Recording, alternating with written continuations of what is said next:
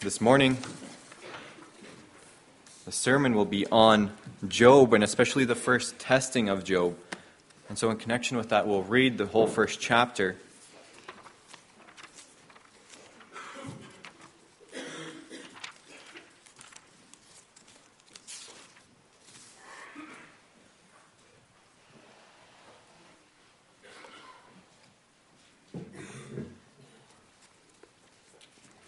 First and second, second chapter of Job set the context of the rest of the book. And so they're very important also to show us what actually is going on, why this also happens to Job. And so we'll read the first chapter, and we'll particularly look at Satan's word, the challenge that he has to the Lord, and how the Lord praises Job as a believer and as one who does what is right in the eyes of the Lord. And so we'll read Job 1, starting at verse 1, where it is written There was a man in the land of Uz whose name was Job. And that man was blameless and upright, one who feared God and turned away from evil. There were born to him seven sons and three daughters. He possessed 7,000 sheep, 3,000 camels, 500 yoke of oxen, and 500 female donkeys, and very many servants, so that this man was the greatest of all the people of the East. His sons used to go and hold a feast in the house of each one on his day, and they would send and invite their three sisters to eat and drink with them. And when the days of, of the feast had run their course, Job would send and consecrate them, and he would rise early in the morning and offer burnt offerings according to the number of them all. For Job said, It may be that my children have sinned and cursed God in their hearts. Thus Job did continually. Now there was a day when the sons of God came to present themselves before the Lord, and Satan also came among them. The Lord said to Satan, From where have you come? Satan answered the Lord and said, From going to and fro on the earth, and from walking up and down on it. And the Lord said to Satan, Have you considered my servant Job, that there is none like him on the earth, a blameless and upright man? Who fears God and turns away from evil. Then Satan answered the Lord and said, Does Job fear God for no reason? Have you not put a hedge around him and his house, and all that he has on every side? You have blessed the work of his hands, and his possessions have increased in the land. But stretch out your hand and touch all that he has, and he will curse you to your face. And the Lord said to Satan, Behold, all that he has is in your hand. Only against him do not stretch out your hand. So Satan went out from the presence of the Lord. Now there was a day when his sons and daughters were eating and drinking wine in, the, in their oldest brother's house. And there came a messenger to Job and said, The oxen were plowing, and the donkeys feeding beside them. And the Sabaeans fell upon them, and took them, and struck down the servants with the edge of the sword and I alone have escaped to tell you. While he was yet speaking, there came another and said, The fire of God fell from heaven and burned up the sheep and the servants and consumed them, and I alone have escaped to tell you.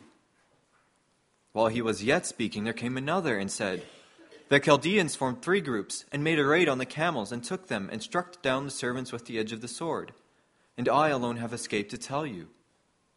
While he was yet speaking, there came another and said, your sons and daughters were eating and drinking wine in their oldest brother's house. And behold, a great wind came across the wilderness and struck the four corners of the house. And it fell upon the young people, and they are dead. And I alone have escaped to tell you. Then Job arose and tore his robe, and shaved his head, and fell on the ground and worshipped. And he said, Naked I came from my mother's womb, and naked shall I return. The Lord gave, and the Lord has taken away. Blessed be the name of the Lord. In all this, Job did not sin or charge God with wrong. The book of Job is known as a book that focuses on the suffering of the righteous man. And one of the Psalms that does this as well is Psalm 73. And so we'll sing stanzas 1.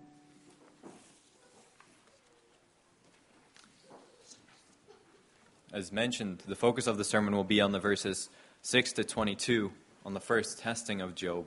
And I won't read it with you again, but I'll refer to it again throughout the sermon.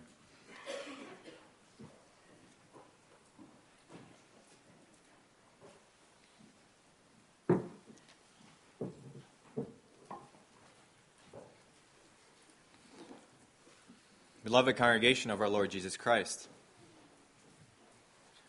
The book of Job is fascinating and therefore well known and most likely familiar. It stands out among the books of the Old Testament. Where else do you find such a long dialogue between friends? Or which book reveals God's sovereign power and his knowledge over all of creation in more detail and in more beautiful language than the final chapters of Job? And which book discusses such a heavy topic as the suffering of the righteous with such depth and detail. And as we read the book of Job, we'll probably have our questions, and we're struck by the limitations of our understanding. Why is this happening? Why does Job suffer? And why does he suffer so severely? What is Job supposed to do in his suffering? How is he supposed to react to this? How are we, perhaps, to deal with suffering in our lives? Could we react as Job did? And many other questions like this might come to our minds as we read the first chapter of Job or as we read the whole book of Job. Now, this morning we'll focus on the question that comes up in the first chapter. And that's the question why does Job fear the Lord? Now, in our passage, this question is raised by Satan. And he raises as a, as a challenge to the Lord. And the underlying sentiment of Satan's challenge is that, well, God is not enough. Satan argues that people like Job and perhaps like us, well, we fear and we worship the Lord, not so much because who he is, but because of the blessings he gives us. And it's perhaps easy to understand why Satan would make such a challenge. Most of us make choices based on our on the disadvantages or advantages they have for us. You probably did that this week. You wondered if I do this, will I gain from it? If I don't do my homework, will it really affect my grade? If I work overtime, will I actually have a larger paycheck? Perhaps even if I live a righteous life, will I be better off? in the end or in this life? Will there be a larger paycheck for me when I, even though I give up working on Sunday to worship the Lord? Or will I do well in my studies even though I don't study on Sunday? And then the question is if this is not the case, if there is no larger paycheck, and if it doesn't go well, would you still worship the Lord? Would you still worship Him, even if there doesn't seem to be a blessing at all? And as we look at our text this morning, we'll come across these questions, and we'll see also what the Lord has to teach us through the suffering of, the, of His servant Job. And our text this morning is summarized as through the testing of His servant Job, God reveals that he is feared for who he is and not for his blessings. And first, we see that Job's reason for fearing God is questioned. And second, that Job's reason for fearing God is not taken away. And so, first, Job's reason for fearing God is questioned. Now, as mentioned, the book of Job raises a number of interesting questions, and a lot of questions about human suffering and about God's justice. But it also raises some more basic questions that we perhaps have and that we can't fully answer. An example would be Who is Job? And where does he come from? Or where did, when did he live? And perhaps we would like to know more than what the first six or five verses mention. But all that we have is that Job is a man who lived in Uz, that he was a man of the east. So most likely it would be east of Israel, and could very well be that it was Edom, one of the countries right east, southeast of Israel. And if we want to guess when Job would have lived, we perhaps look at the first verses and we note that his riches are described in his herds and the amount of slaves that he has. And this sounds like the time of Abraham and the time of the patriarchs. And if we look at Job's life, we see that he grew old. Again, like Abraham. And so, if we have to carefully guess it would be somewhere around Abraham or the time of the patriarchs. Well, that's not so much the focus of the passage. It stresses that Job is a believer who worshiped God, who sacrificed to God for his family. And the Holy Spirit only gives us limited information about who Job actually is, because he wants to move on to what happens in heaven instead. And so at the beginning of our text in verse 6, we are given a description of a gathering in heaven. And all the angels, or the sons of God, gather before the Lord. And with them comes Satan, or as your footnote might mention, accuser, since Satan means accuser. Now perhaps you wonder why does Satan appear before the throne of God? Why does his enemy, the Lord's enemy, appear in the presence of the Lord? Would the Lord really allow Satan to come into his heavenly court? Well, from other parts of Scripture, and primarily Revelation 12, verse 10, we learn that there was indeed a time when apparently Satan came before the throne of God to accuse the saints. In Revelation 12, verse 10, it says, And I heard a loud voice in heaven saying, Now the salvation and the power and the kingdom of our God and the authority of his Christ have come. For the accuser of our brothers has been thrown down, who accuses them day and night before our God. And so Satan, the accuser, accused the believers before the Lord and before his throne. But ever since the victory of Christ, he's no longer to, able to do so anymore. He has been thrown out of heaven, and he is no longer welcome there. And yet, at the time of Job, and in the time of our text, he's still able to come before the Lord. And so all the angels gather before the Lord, and God asks Satan where he has been.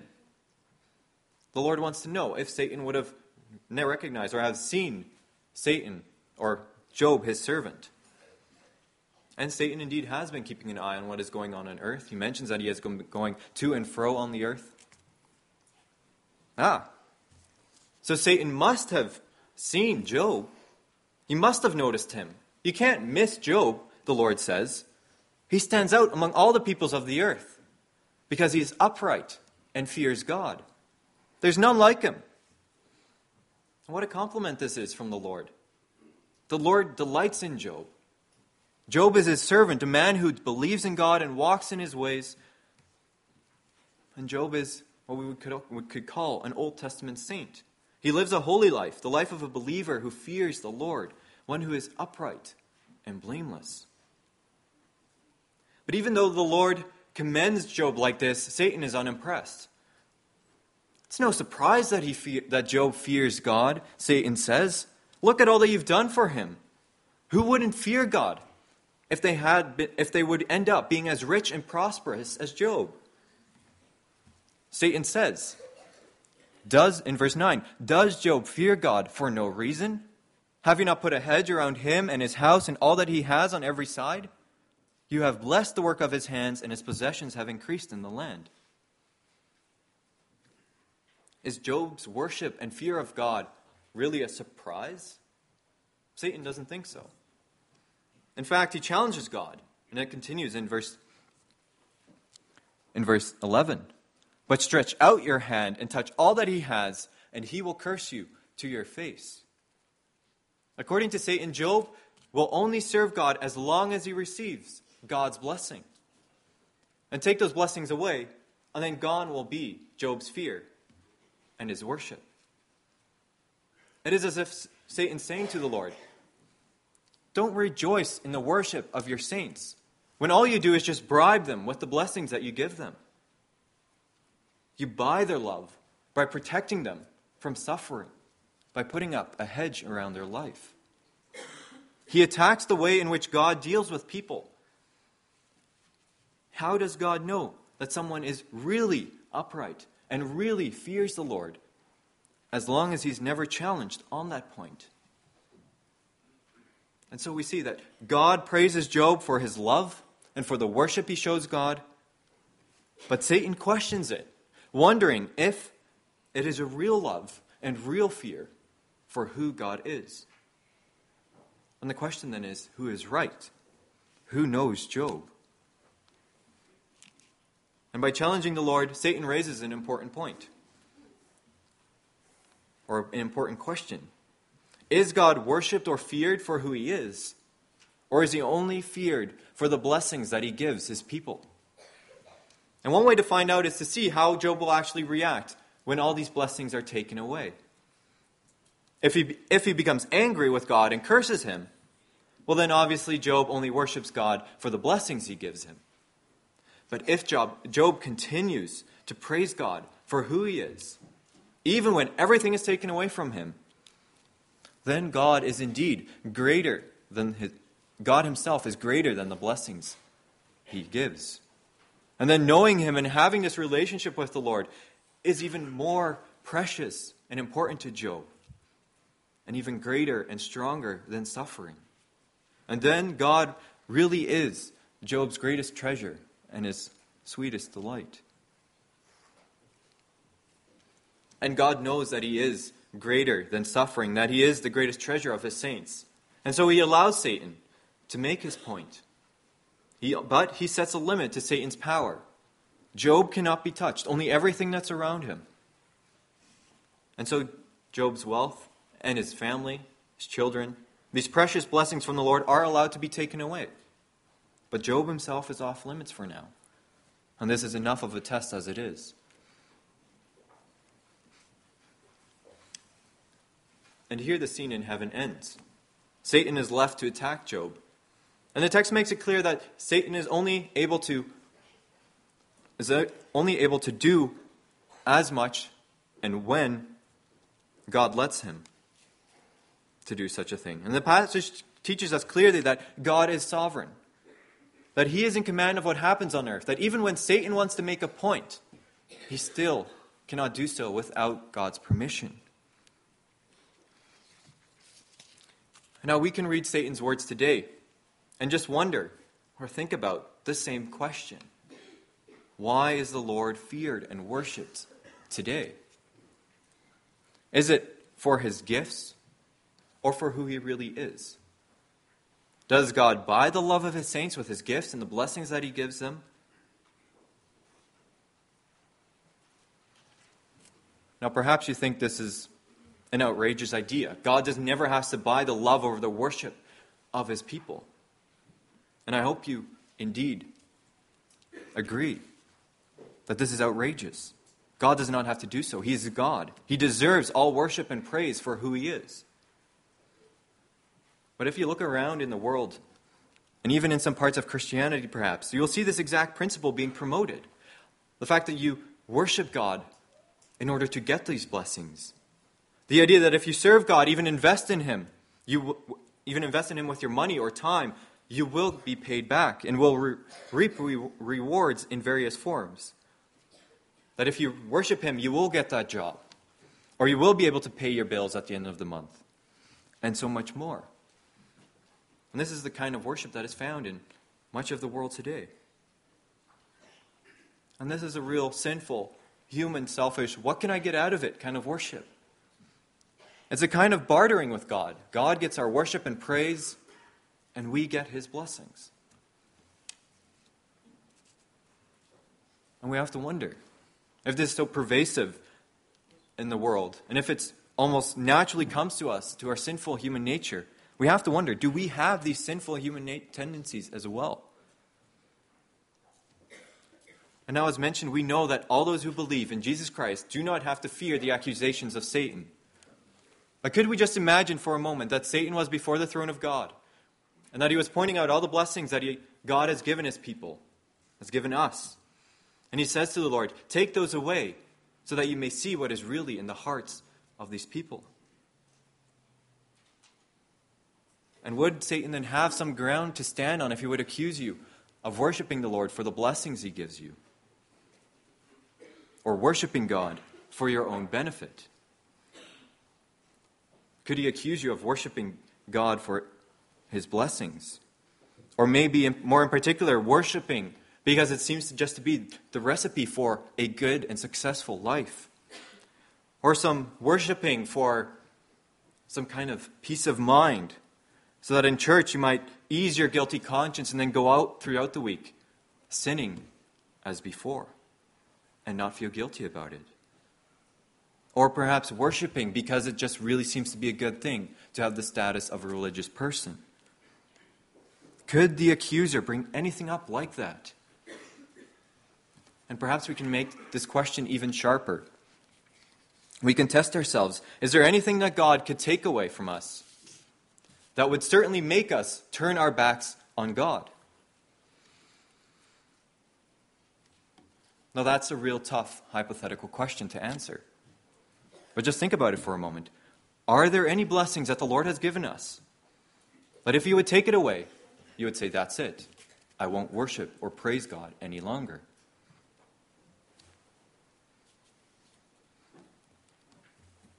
Now,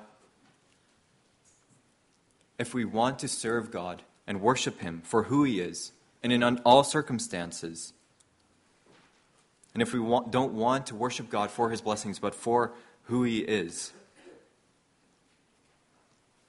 then we have to wonder how do we do this? How do we worship Him for who He is, even when He takes these blessings away? And perhaps you're thinking right now, you look, you've, we've read the story of Job and you wonder, I would never be able to worship the Lord as Job did, or to be as steadfast in his faith as Job was.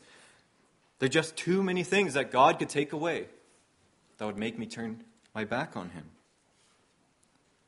But before you draw this conclusion that that would certainly happen, that you would certainly reach, uh, turn away from the Lord, we have to look outside of our own and perhaps sinful human reaction to these things. And we have to look at the work of the Lord, the work of the Lord that He accomplishes in all believers and in all His saints. The, the reason any believer can persevere, even amid suffering, suffering as Job, the only reason is that God works in them. That even when He takes what is dear to us away, the Lord still works in us by His Holy Spirit, renewing us. And this brings us to our second point that Job's reason for fearing God is not taken away. Now, in the verses that follow, Satan systematically takes away all of Job's blessings. And the hedge that the, that the Lord had put around Job and his possessions and all that he had is torn down. And first we read that the oxen and donkeys are taken away by raiders, and the animals are stolen, and all the servants are killed, except for one, who then can come to Job and tell Job about all that has happened. And this is, of course, a huge blow. I mean, how could these raiders have taken everything? How could have they taken all the oxen and all the donkeys so that there's nothing left for Job? Well, that's not enough. As the one servant finishes his sentence, another servant arrives. And the second servant is again a bearer of bad, tidings. This time it is a fire of heaven that came down and consumed all the sheep and the servants except for one. And this is not just bad news, it's a bad sign. I mean, imagine how could so many sheep, 7,000 head, be hit by fire from heaven and die along with all of Job's servants? And yet it doesn't even stop here. Another servant runs up, out of breath, and shocked by what he has seen. And this time the servant had been with the camels when more raiders appeared. And groups of Chaldeans attacked them from three sides and took away the herd and killed again all the shepherds. Again, everything is taken away from Job. And then lastly, a fourth servant runs up. And by this time, almost everything has been taken from Job. Everything that in the list of his blessings that we found in verses 1 through 5 has been taken away. Well, everything except for his children. Of all the blessings that God had showered upon Job, there are still his children. And this time it was a strong wind that in a disastrous way hit the house on all four corners, so that it collapsed and killed all of the sons and daughters and the servants. And all but one servant again were killed in the house. And so there is, is nothing left of everything that the Lord had given to Job.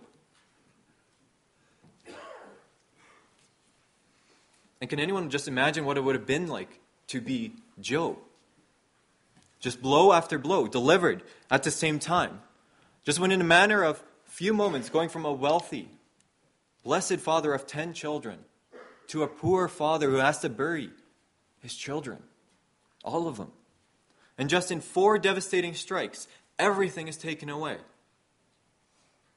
And what is then left but tears and disbelief? For what has just happened? Just enemies, raids, raiders, fire from heaven, and a mighty wind all came together at the same time, at the same moment, on that one particular day, to take away everything. And sometimes we might think that the world and everything is against us. Well, Job is perhaps the one person in history that could actually say that. Everything went wrong, and everything got as bad as it could get.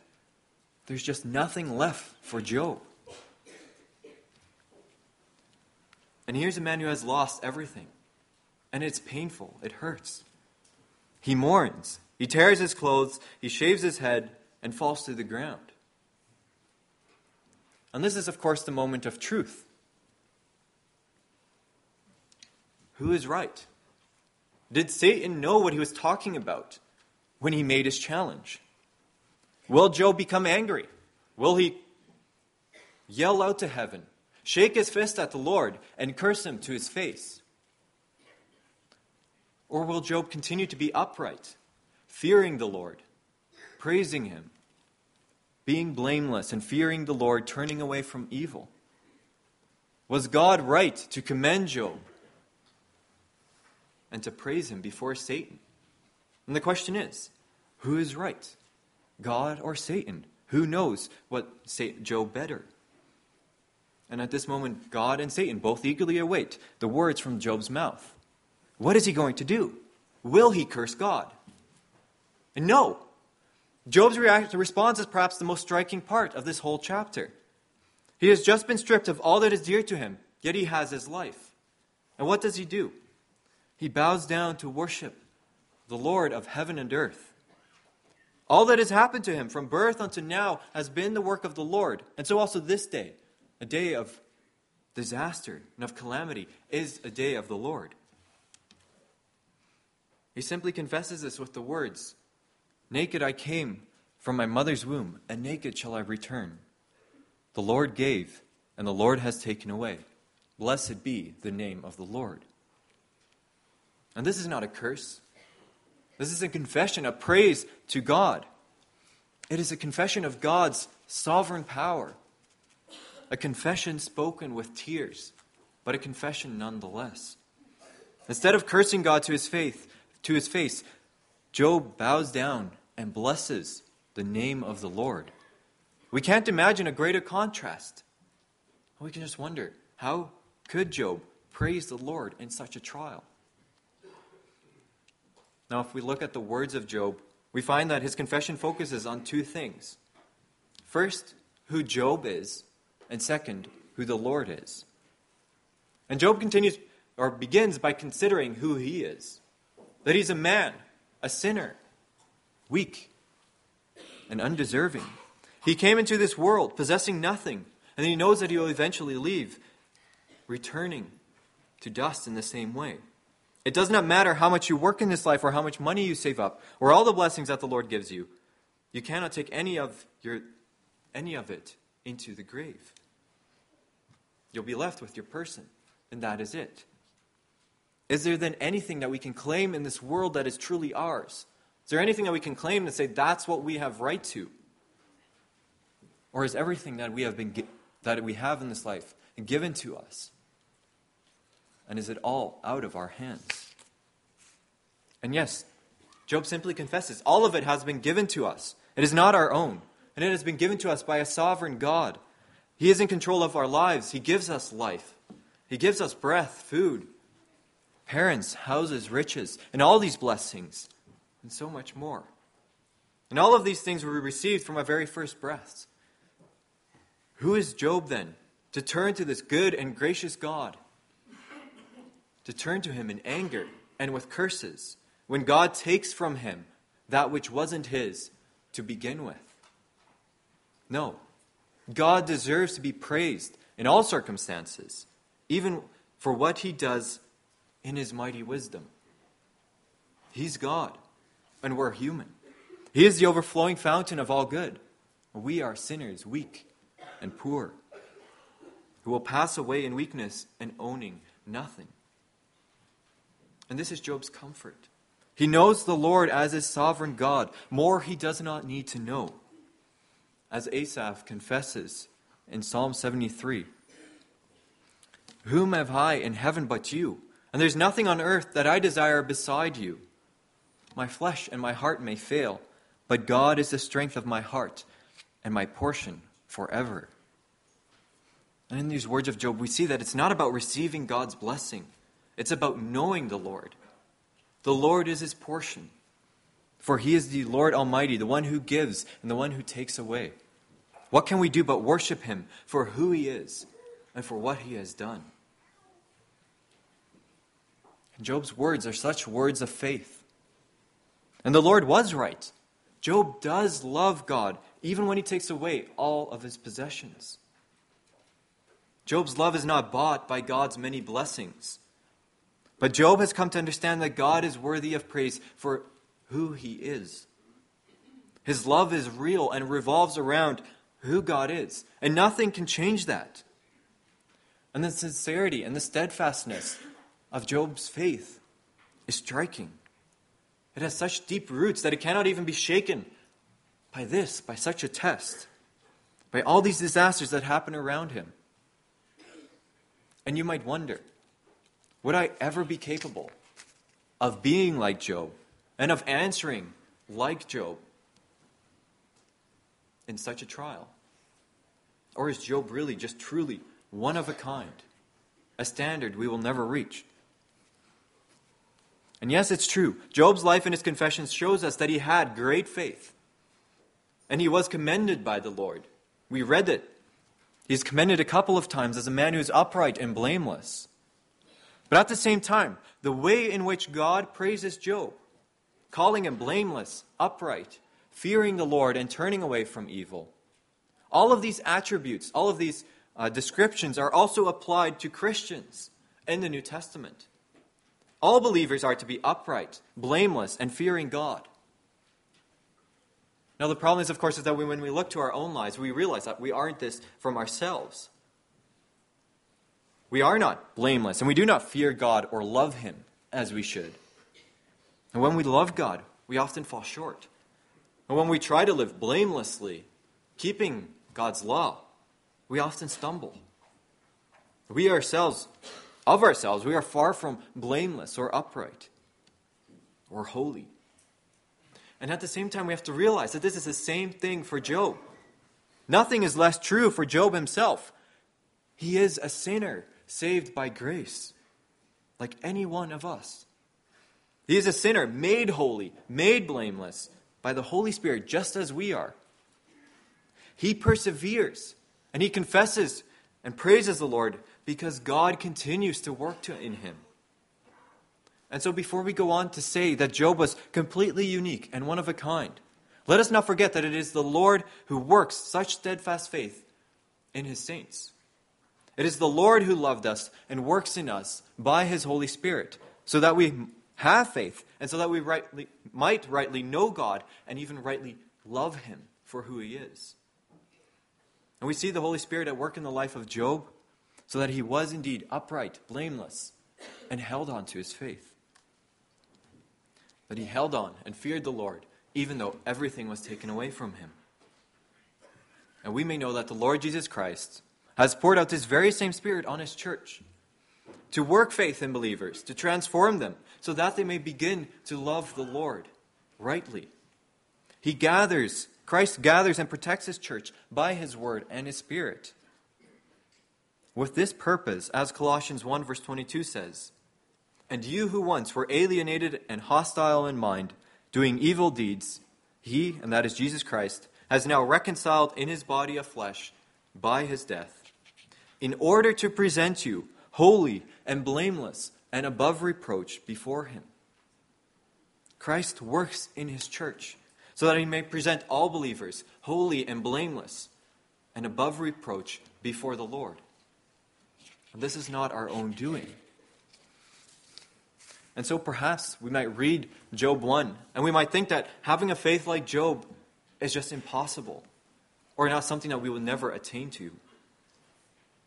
And perhaps you wonder if you could ever truly love God for who He is. Because your love and your worship, when you come to think about it, always has such mixed motives. And yes, if we continue to focus on our weak faith, on our sinful humanity, we might be correct. We would never be able to be blameless or able to love God just solely for who He is. But in this scripture passage, in the story of Job, God calls us to look at how powerful He can work by His Holy Spirit in the, work, in the lives of His saints. And so believe in Jesus Christ, who poured out the Holy Spirit into our hearts, and be encouraged that He will keep, uh, keep us, that He will make us to hold on to our faith in all circumstances. That the Spirit who works faith, or that this Spirit works our faith, and He makes us holy, and He will not leave us alone when we need Him the most. He will continue to work in us, that we may fear God for who He is and worship Him with a pure heart.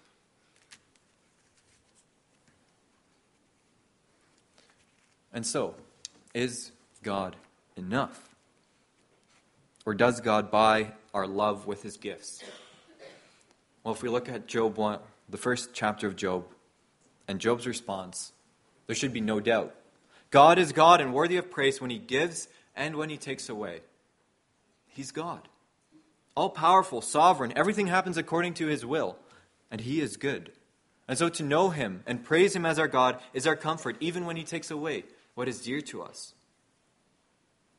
And even though fearing God in such circumstances might seem impossible, we know that the Holy Spirit, ever sanctifying us, ever working in us, will continue to hold on to us and work in us. He will continue to work in believers so that we might more and more love and worship God for who He is. More and more love Him with pure motives and with a right heart. He is God working in us to eventually present us holy and blameless and beyond reproach. That is our comfort and hope in all circumstances. Amen. Let us now also continue to sing from Psalm 73.